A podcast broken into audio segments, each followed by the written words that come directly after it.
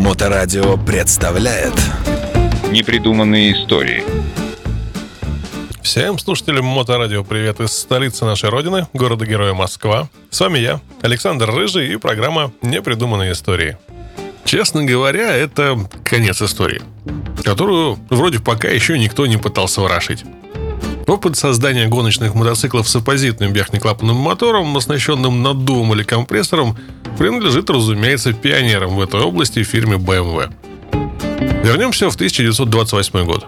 К этому времени фирма уже несколько лет выпускала мотоциклы с оппозитными двигателями, однако уже тогда вполне обоснованно считалось, что успех в спортивных соревнованиях дает возможность не только опробовать новые технические решения, но и более успешно продавать основную продукцию – Многие производители мотоциклов тратили немалые средства на создание специальных гоночных образцов, и в 20-х годах одним из действенных способов повышения мощности считалась установка компрессора-нагнетателя на впускном тракте.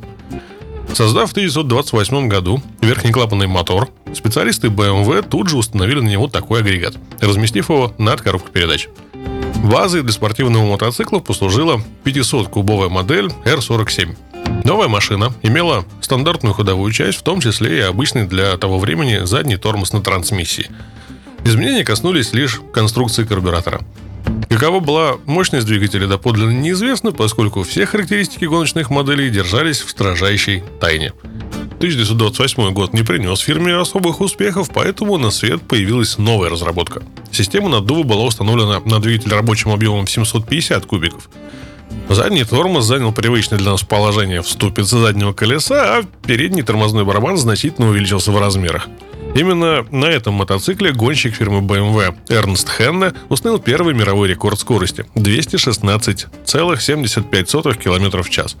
А через год улучшил свое достижение, доведя скорость до 221 км в час – Вскоре, однако, стало ясно, что резервы конструкции исчерпаны. Поэтому в 1935 году на базе серийной модели R5 был создан новый гоночный мотоцикл со специально разработанным двигателем рабочим объемом в 500 кубиков. Впервые компрессор был установлен впереди и приводился в действие от САПа коленвала. Картеры двигателей КПП, а также некоторые другие детали были отлиты из магниевого сплава. Но выпускные клапаны для лучшего охлаждения имели натриевое наполнение – Этой машине в 1937 году покорилось новое мировое достижение – 279,5 км в час. И продержалось оно до 1951 года. Все бы хорошо, но ходовая часть R5 имела один существенный недостаток – жесткую заднюю подвеску. Для серийного аппарата это не имело в те времена особого значения, но для гоночного мотоцикла такое решение являлось существенной недоработкой – Несколько улучшив конструкцию двигателя, фирма кардинально переработала ходовую, в результате чего на свет появилась очень удачная модель R51, получившая специальную переднюю вилку и свечную подвеску. Мощность мотора новой машины составила 58 лошадей, а при использовании спирта в качестве топлива она увеличивалась еще на 10 лошадок. Эта конструкция как базовый вариант продержалась в производственной программе фирмы с 1937 до середины 50-х годов. Без преувеличения можно сказать, что этот мотоцикл долгое время являлся недостигаемой вершиной технологий производства гоночных машин. Благодаря применению легких сплавов соотношение общей массы к мощности двигателя оказалось практически идеальным. Отличной устойчивости на дороге способствовал и больший диаметр колес, передняя 21 дюйм, а задняя 20. Очень эффективно работали алюминиевые тормозные барабаны. На таких мотоциклах в соревнованиях выступала заводская команда BMW, среди членов которой был и Георг Мейер, полицейский из Баварии. В Германии он до сих пор считается одним из самых почитаемых гонщиков. Первым его серьезным достижением стала победа на европейском чемпионате в 1938 году. А в следующем году Майер победил в одной из самых престижных мировых гонок – Турист Трофи на острове Мэн – Впервые в истории этих состязаний победу одержал гонщик с континента на мотоцикле, выпущенном не в Англии.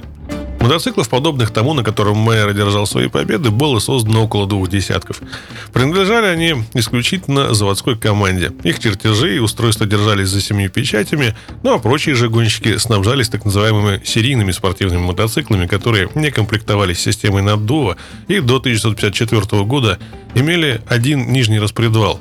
То есть клапанный механизм был устроен совершенно по иной схеме.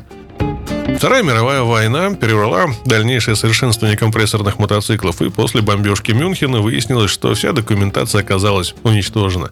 Поэтому в первые послевоенные годы фирме практически пришлось начинать все работы с нуля. В запасниках осталось несколько деталей и комплектных моторов, по ним чертежи были восстановлены. Однако до 1949 года фирма пользовалась в основном старыми запасами деталей. В 1959 году в Европе применение наддува на мотоциклах было запрещено. В том же году фирма BMW выпустила гоночный мотоцикл без компрессора, оснастив его взамен двумя карбюраторами. Изменились фазы газораспределения, в итоге все вместе взятое позволило удержать мощность двигателя почти на прежнем уровне. Своеобразным продолжением истории компрессорных двигателей BMW стала история мотоциклетных рекордов СССР в 50-х годах. Ни для кого уже не секрет, что в послевоенные годы много немецкой авто и мототехники было вывезено в СССР. Особый интерес вызывали новейшие на тот момент конструкции, в том числе и мотоциклы. В книге Силкина «Спортивные мотоциклы», выпущенные в Москве в 1954 году, мне удалось найти фотографии мотоцикла «Комета-2» московского гонщика Николая Шумилкина. Он выступал за спортивный клуб армии в 40-х, ну, 50-х годах. Ну и, собственно, подробное его описание. У машины Шумилкина на передней цапфе коленвала был установлен компрессор, полностью изготовленный самим Шумилкиным. Ну, собственно, так и было написано в книге. Однако сходство всего агрегата с оригинальным компрессором BMW по внешнему виду и расположению было несомненным. Двигатель Кометы-2 имел рабочий объем 496 кубиков и клапанный механизм схемы OHV. На этом мотоцикле Шумилкин в 1951 году снял абсолютный рекорд СССР, пройдя 1 километр схода со средней скоростью в 207 км в час. Он же установил рекорд на дистанции в 100 метров, пройдя ее со скоростью 161 км в час. А в следующем году последовал новый рекорд схода – 211 км в час – еще через год на этом же мотоцикле, но уже с коляской, гонщик сумел преодолеть рубеж скорости в 170 км в час.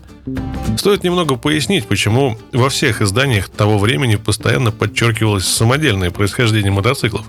Все дело в том, что в конце 40-х в СССР было официально запрещено участвовать в соревнованиях на иностранной технике – Поэтому гонщикам приходилось путем переделок, изменения внешнего вида и иных ухищрений маскировать иностранное происхождение гоночной техники.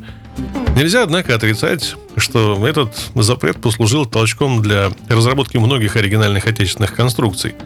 Эстафету Шумилкина принял рижский гонщик Эдгар Арманис – Основу его мотоцикла составил двигатель рабочим объемом 496 кубиков, однако компрессор на нем был установлен сверху и позади коробки передач, как на первых образцах гоночных BMW. Первой попыткой выйти на рекорд стал заезд на километр схода на улице Лубанас в Риге в 1952 году. Результат составил тогда 166 км в час. Затем Арманис выбрал никем не освоенную дистанцию в 5 километров и сходу для мотоцикла с коляской и после многих неудачных попыток в 1954 году на трассе Москва-Симферополь достиг скорости 222 км в час. Этот рекорд получил официальное название «Рекорд СССР» и лучшее достижение в мире трехколесных мотоциклов. Родство рекордной машины Эрманиса с BMW прослеживается достаточно отчетливо. Однако картеры двигателей и коробки передач были повзаимствованы латвийским спортсменам от мотоциклов советского производства. Уже в наше время этот мотоцикл был приобретен музеем Бикенрикерской спортивной базы, а позже вместе со всей спортивной коллекцией переехал в Рижский мотор-музей Межцемес. В придачу Эрмонис отдал остатки одного из гоночных компрессорных моторов BMW того типа, на котором выступал Георг Мейер – Двигатель, на катере которого имелся порядковый номер 03, был отдан музею уже совершенно пустым. Не было ни коленвала, ни кулачковых валиков. По свидетельству самого гонщика, этот двигатель попал к нему именно от Шумилкина. Остается лишь догадываться, использовали ли Шумилкин и Эрманис в своих мотоциклах детали BMW или делали их копии. Возможно, они были созданы действительно по оригинальной конструкции. Фактов мало, но наверняка еще живы люди, которые были рядом с этим выдающимися гонщиками в то время. Возможно, еще не поздно установить полностью как историю создания мотоциклов Шумилкина и Эрманиса, так и судьбу гоночных BMW, попавших после войны в Россию. Все это представляет огромный интерес для истории техники. Вот такая вот история. Ну, а на сегодня это все. Я традиционно с удовольствием напоминаю, что все выпуски программы этой серии можно слушать в подкастах радиостанции в любое удобное для вас время. А с вами были непридуманные истории Александр Рыжий и Мотоклуб Хост. До встречи через неделю. Непридуманные истории. На Моторадио.